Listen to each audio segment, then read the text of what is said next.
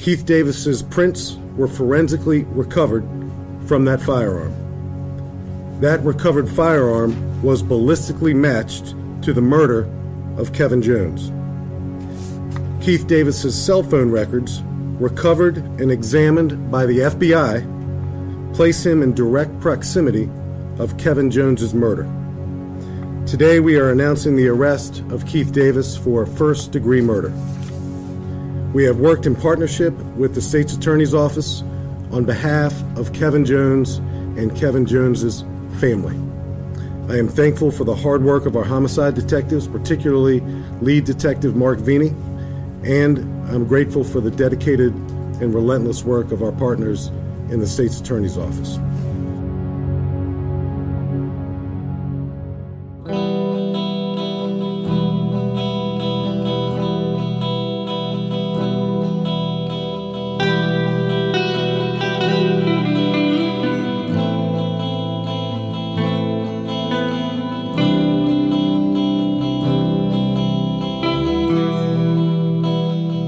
Welcome to part two of Undisclosed Special Series The State versus Keith Davis Jr.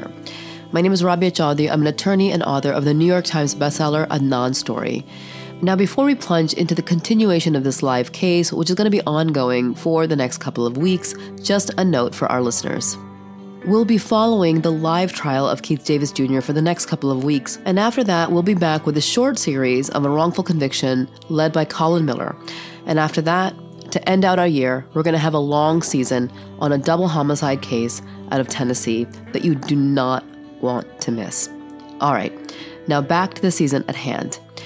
Journalist Amelia McDonell-Parry has spent the last eight months investigating the events of Sunday, June 7, 2015, the day that Keith Davis Jr. became the first person shot by the Baltimore police since the killing of Freddie Gray. The first seven episodes of the series were focused on how the police, with the help of Marilyn Mosby's state's attorney's office, covered up the truth about the shooting by alleging Keith had a gun and charging him with more than 20 crimes instead. But that was just case number one, because when their bogus case fell apart in court, police and prosecutors did it again. For the last three and a half years of his wrongful imprisonment, Keith has been defending himself against a totally different set of very serious charges. Case number two is the murder of 22 year old Kevin Jones, who was shot to death five hours before Keith's encounter with Baltimore police. This past Friday, July 12, 2019, marked the official start of Keith Davis Jr.'s fourth trial for murder and fifth trial since that Sunday in June 2015. Over the next two weeks, Undisclosed will air part two of the series, because Amelia is back with new episodes on Mondays and Thursdays, all about the murder case as it continues to unfold in real time. And by the sound of it, well, things are off to a wild start.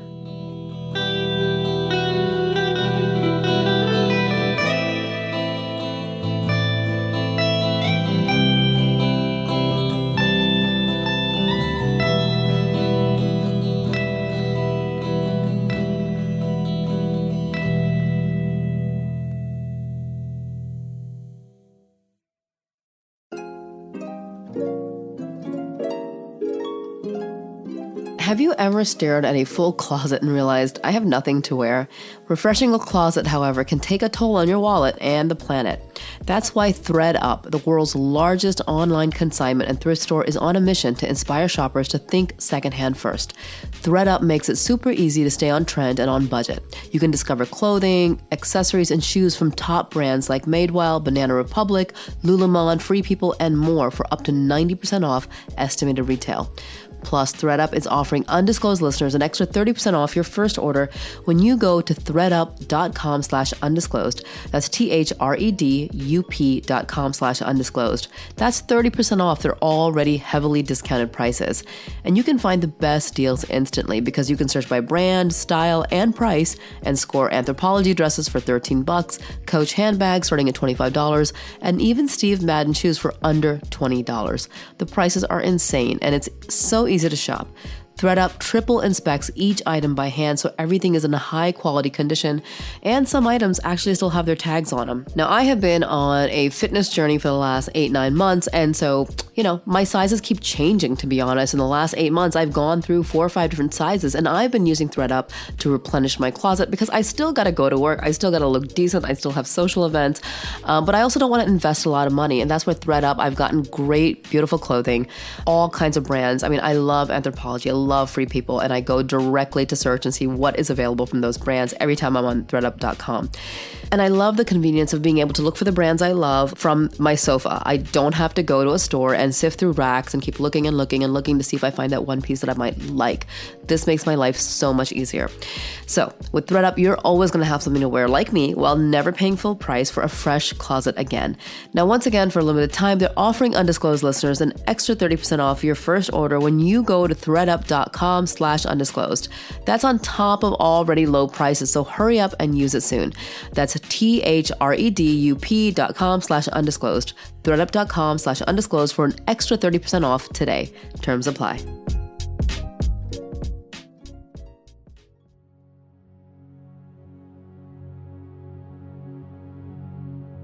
Good afternoon. During the early morning hours of June the 7th, 2015, a 23 year old security guard named Kevin Jones, dressed in full uniform, walked from his neighborhood home to the Pimlico racetrack to report for work. At 4:53 a.m., a single gunman approached Kevin Jones with an apparent motive to rob him and shot Kevin Jones several times, killing him. On Sunday, June 7th, 2015, Kevin Jones was up early, scheduled to begin his usual shift at the Pimlico racetrack at 5 a.m. Kevin was 22 years old and began working for the Maryland Jockey Club as a security guard after graduating high school. It was still dark out when Kevin left his grandmother Erlene's house on West Garrison Avenue in Park Heights, but Pimlico was around the corner and barely a five minute walk. In 1873, three years after the track first opened, Pimlico debuted the Preakness Stakes, an annual thoroughbred horse race that is the second jewel of the Triple Crown. The title is awarded to a three year old thoroughbred horse who wins the Kentucky Derby, the Preakness, and the Belmont Stakes in a single year. In 2015, the Kentucky Derby was held on Saturday, June 6th, which meant the Preakness was less than two weeks away. Aside from a 15 year stint at the turn of the century when the race was held up in Coney Island, New York, the Preakness has always been run at Pimlico, in the heart of Park Heights and northwest Baltimore. The track, and especially the Preakness, attracts spectators from all over the mid Atlantic region, generating big money for the city. If any of that money has ever been invested back into Park Heights, it's hard to tell. The closest entrance to Pimlico is on Hayward Avenue, but Kevin Jones always cut across the parking lot on the south end of the racetrack, using a shortcut near the intersection of Park Heights Avenue and West Belvedere Avenue. He usually walked up West Garrison and turned left onto Park Heights, which had a few convenience stores that were open 24 hours a day. The street was actually a major roadway on the west side of town, a whole 12 mile stretch of State Highway 129, from Druid Hill Park all the way up through Pikesville in Baltimore County. Kevin only had to walk a few blocks north before he reached West Belvedere, crossed through the intersection, and then taking a right, he kept walking alongside the fence that surrounded the parking lot. About a quarter of the way up the block, there was a gap in the fence. The two metal posts were kind of bowed open, just wide enough to slip through. The gap had been there for years. It still is there now. There's a lot of crime in Park Heights, and the blocks around Pimlico are basically an open air drug market. Even with a City Watch CCTV camera at the intersection, street lights up and down both blocks, and police patrol cars doing laps all day and all night. But if extra privacy is needed, once the sun goes down, the parking lot at Pimlico is dark, and there aren't any security cameras on this part of the property. Kevin was on time for work that morning. He was even going to be a few minutes early, but he never made it across the parking lot.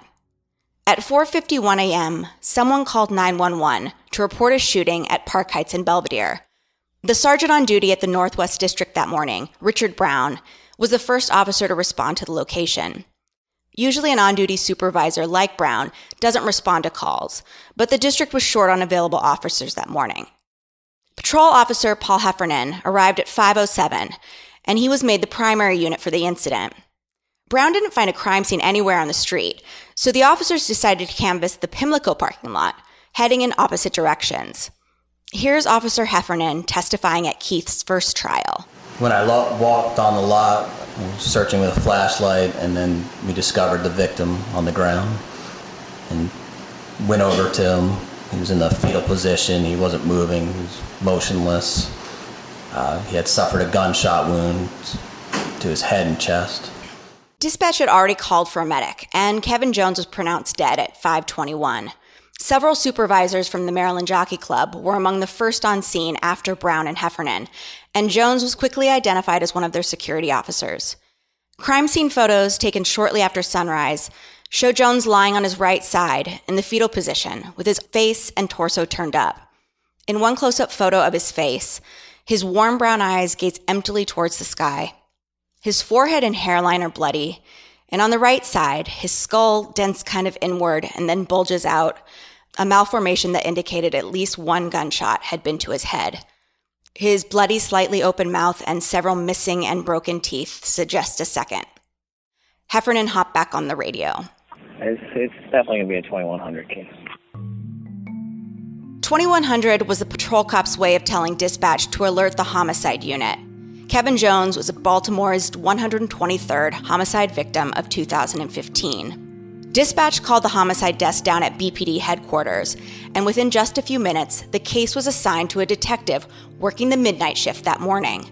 His name was Mark Veney.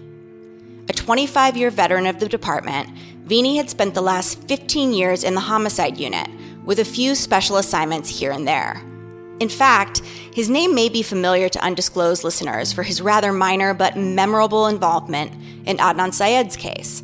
After Asia McClain testified at Adnan's 2015 post conviction relief hearing, Thiru Vignarajah sent Veney to the Woodlawn Public Library to find something or someone to refute her testimony that they had security cameras back in 1999. Veney returned with a library employee who quickly became known as Useless Steve. Thiru seemed to believe that Steve was going to be a game changing witness, but it turned out that he didn't have any answers at all.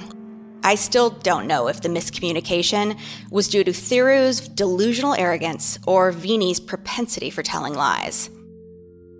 To be clear, I didn't know much of anything about Veney before this case, but running errands for Thiru was a red flag. I knew Veney and his homicide pals all wore bow ties and smoked cigars, and I knew that Veney was technically one of the leads in the Freddie Gray investigation, but the files indicated he barely did anything at all. Unfortunately, the same can be said for Veney's investigation into the murder of Kevin Jones. Veney's testimony at the last three murder trials, the thin stack of Lotus notes documenting his efforts, and the rest of the evidence in the case lead only to one conclusion. Veney's investigation into who killed Kevin Jones began on June 7, 2015, and was all but closed before the end of the day. Oh, there were steps that still needed to be taken, don't get me wrong, but by lunchtime, Veney had zeroed in on a suspect. Put yourself in the mindset of a homicide detective. If you just had a murder at Park Heights in uh, Belvedere, and then two or three hours later, um, you hear of a, an, another major incident involving a police involved shooting, which occurred a quarter of a mile away. Um, I just thought that it would be prudent to, to look to see if it was any if it had any relevance towards the uh, homicide that had occurred three hours earlier.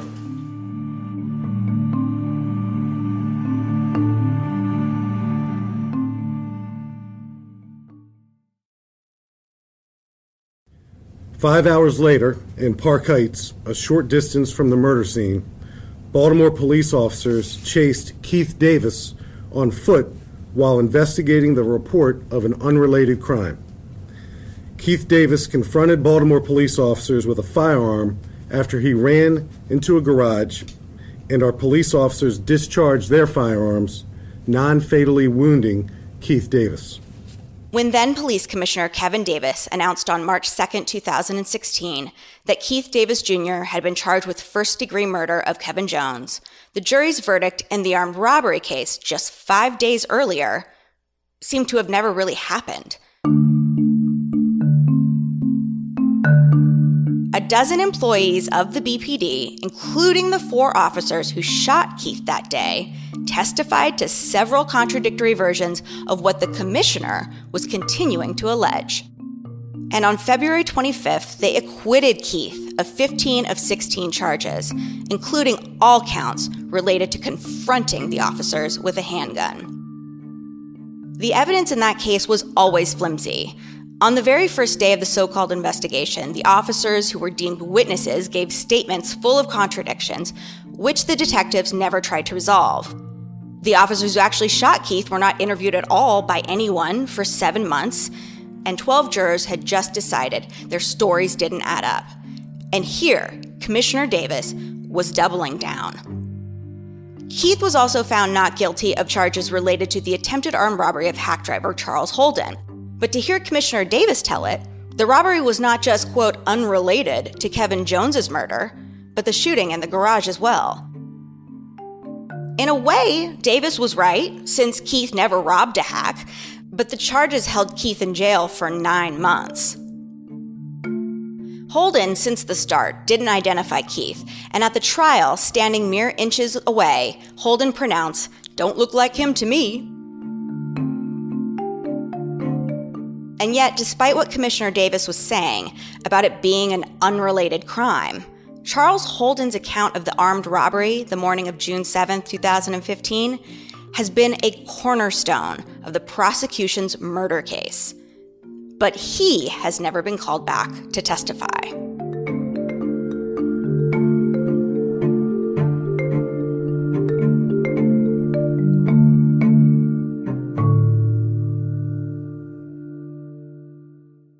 This is actually a murder case that hinges on ballistics the alleged match between the Hammerli Trailside 22 found in the garage where Keith was shot and the fired ammunition from the Pimlico crime scene. The conviction for possession of a firearm as a convicted felon is the only thing that links Keith to the murder of Kevin Jones. And one thing is for sure that conviction, what it even means, is confusing as hell. The jury acquitted Keith of all the other charges, including wearing, carrying, transporting a firearm. The jury did not think the state proved beyond a reasonable doubt that Keith had ever had a gun on or about his person or in a vehicle, let alone used a gun in the commission of all the other charges. So, how could they convict him of regular old possession, prior felony or not? It's called constructive possession. Under Maryland law, you can be found guilty of possession of a firearm and not actually have had the gun in your hand or on your person. But the state is supposed to prove a few things. Here's how Judge Barry Williams explained it during the jury instructions at the very first trial. Possession means having control over an object, whether actual or indirect. Possession can be either exclusive or joint. More than one person can be in possession of the same object at the same time. A person not in actual possession who knowingly has both the power or the intention to exercise dominion and control over an object. Either person or through another person has indirect possession determining whether the defendant has indirect possession of an object, we should consider all of the surrounding circumstances. These circumstances include the distance between the defendant and the object. The defendant has an ownership or possessory interest in the place where the object was found. And in indications, the defendant is participating with others in mutual use and enjoyment of the object. All right, so the gun on top of the fridge was in plain view and in close proximity to Keith, and in a location he could have accessed, according to the crime scene photos that were shown to the jury. But participating with others in the mutual use and enjoyment of the gun? This is a strange way of saying that the jury should consider whether there's any evidence of physical possession. The officers said Keith had a gun, but it's clear the jury didn't believe their testimony proved the rest of the charges, and Charles Holden, the victim of the attempted armed robbery, testified Keith wasn't the guy. The fingerprint and palm print are the most obvious evidence of physical possession, yet the jury didn't believe he actually did anything with it. Following that logic, if you could call it that, Maybe the jury concluded that touching a random gun in an unfamiliar location in the midst of chaos met the legal standard for constructive possession? I hope not. There's also the element of Keith's prior felony conviction. Maryland has a boatload of gun laws with distinguishing factors and penalties, and those are reflected in the state's many criminal gun charges. Keith was prohibited from physically or constructively possessing any gun.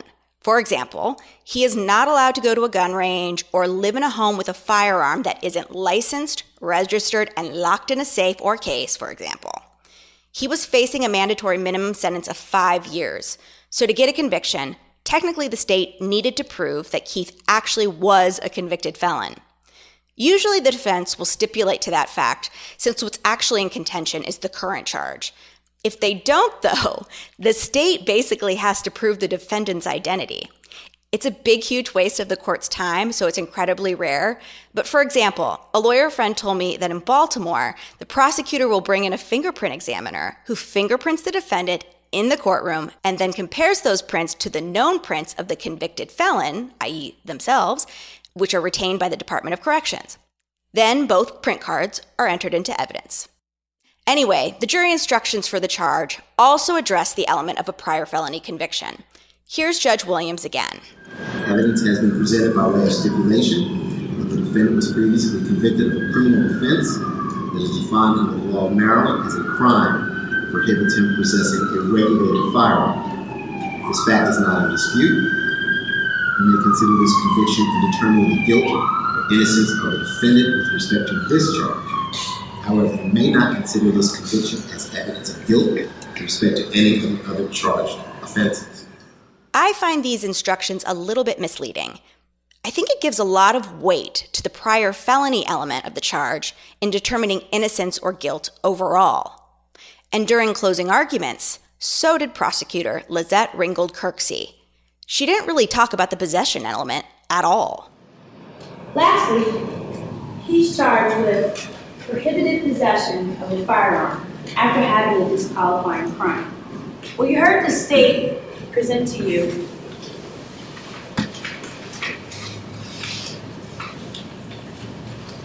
State Exhibit number 32. It's a stipulation of fact, actually, that's in evidence that you'll be able to see, where it stated to you, the parties hereby stipulate the defendant has previously been convicted of a crime under state law that would prohibit his possession of a regulated firearm as defined in Public Safety Article 5-133C1 of the Annotated Code of Maryland.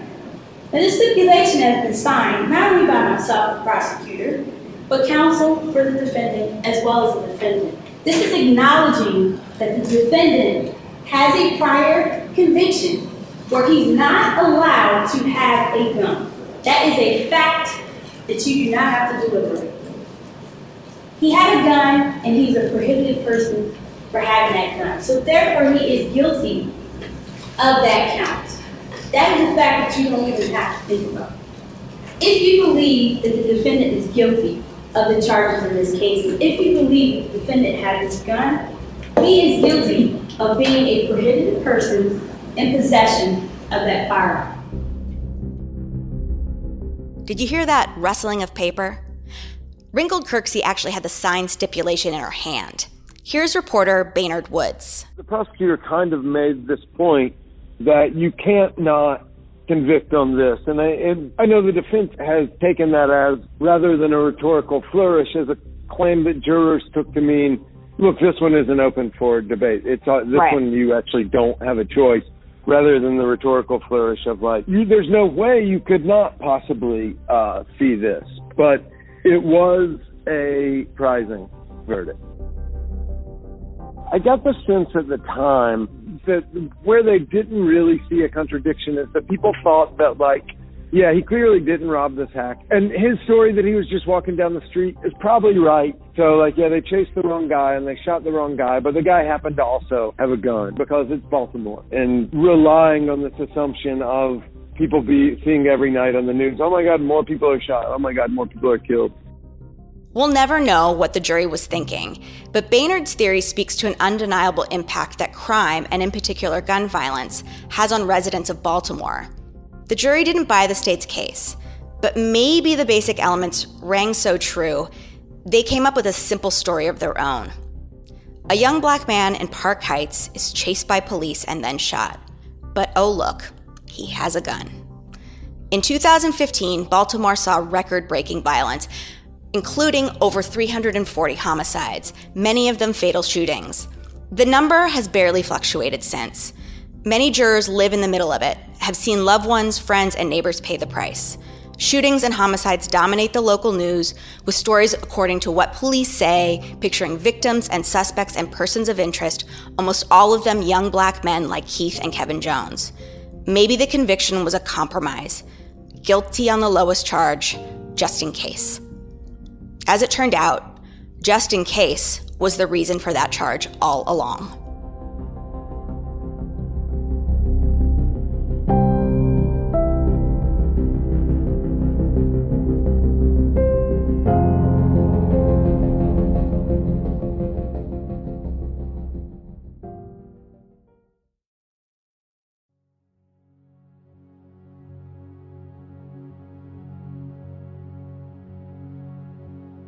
Why do you, so this is a gentleman who just um, was found guilty of one charge, acquitted of several others in court um, for that incident related to his being in the garage. Um, why these charges now um, if the incident occurred in June and there was um, a substantive investigation as to the, the events of that day? Uh, I'll, I'll, I'll say this. There, there, there's a reason why there's no statute of limitations for, for the crime of murder. So, uh, homicide investigations uh, take time. They take collaboration with our partners, and our partners in this case in, included the state's attorney's office and the FBI.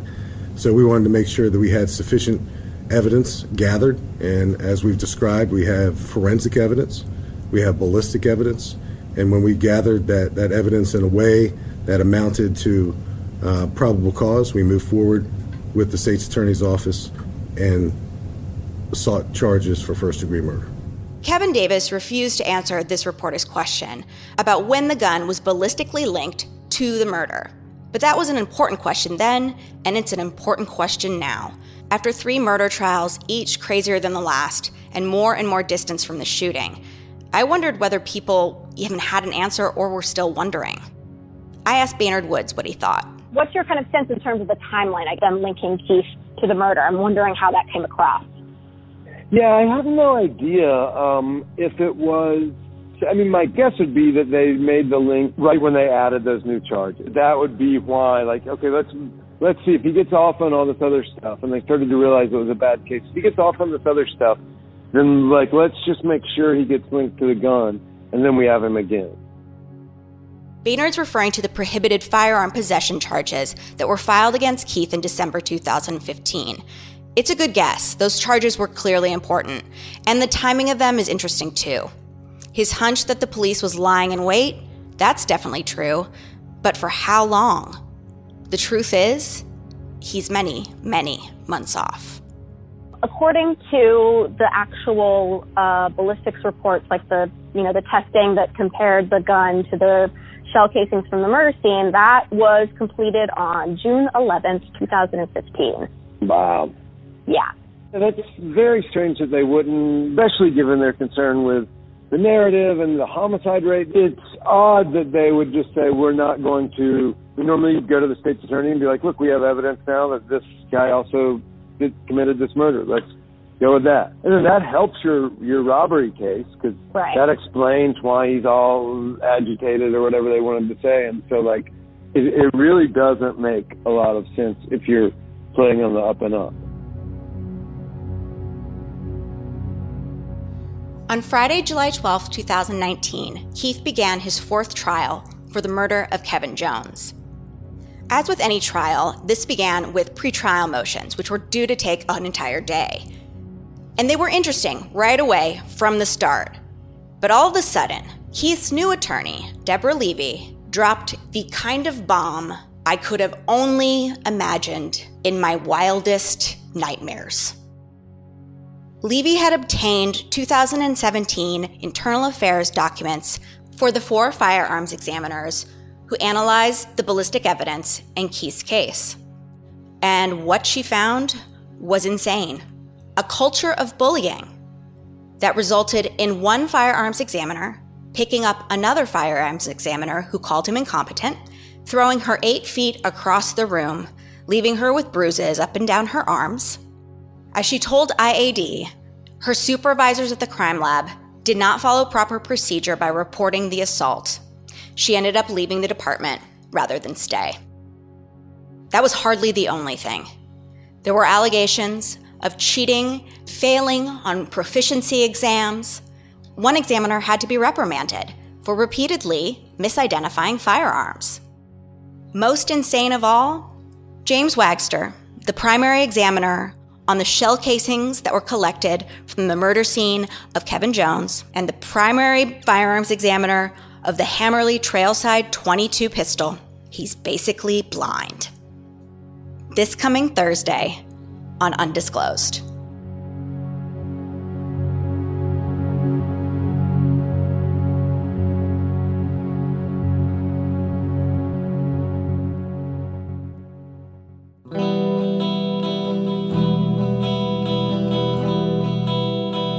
Thank you so much for coming back for part two of our Keith Davis Jr. series. With any freaking luck, this is going to be the end of his terrible nightmare. For the next two weeks, I'll be attending the trial, writing episodes about the murder, incorporating the new information that comes out in court. If it's anything like what we heard at the motions hearing on Friday, well, I think you're going to want to tune in.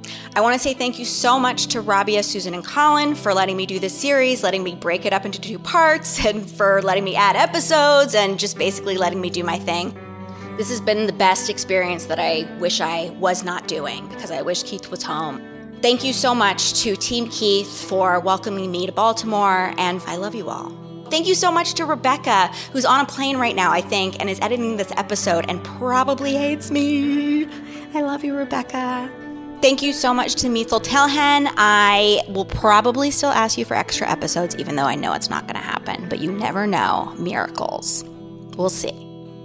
Thank you so much to all the lovely people who are doing some form of court support this week, whether it is attending the trial and taking glorious notes and sending me photos of them so I don't miss a thing, or if you're making food and making sure that everybody's staying well fed and rested. Thank you so much for that. Shout out to all the court employees who I hear are listening to the podcast. Hey guys.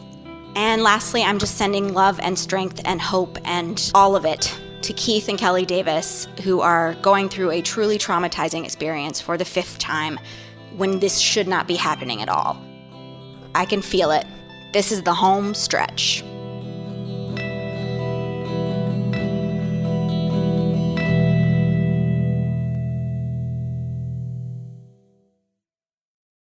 To women who hoped to evade the ticking clock of time, Dr. Frederick Brandt was the most potent drug dealer in the world and the dealer got high on his own supply. From Imperative Entertainment and the team behind Broken Harts comes a new series that will challenge everything you know about fame, fortune, and the fear of growing old. I'm Justine Harmon, and this is The Baron of Botox.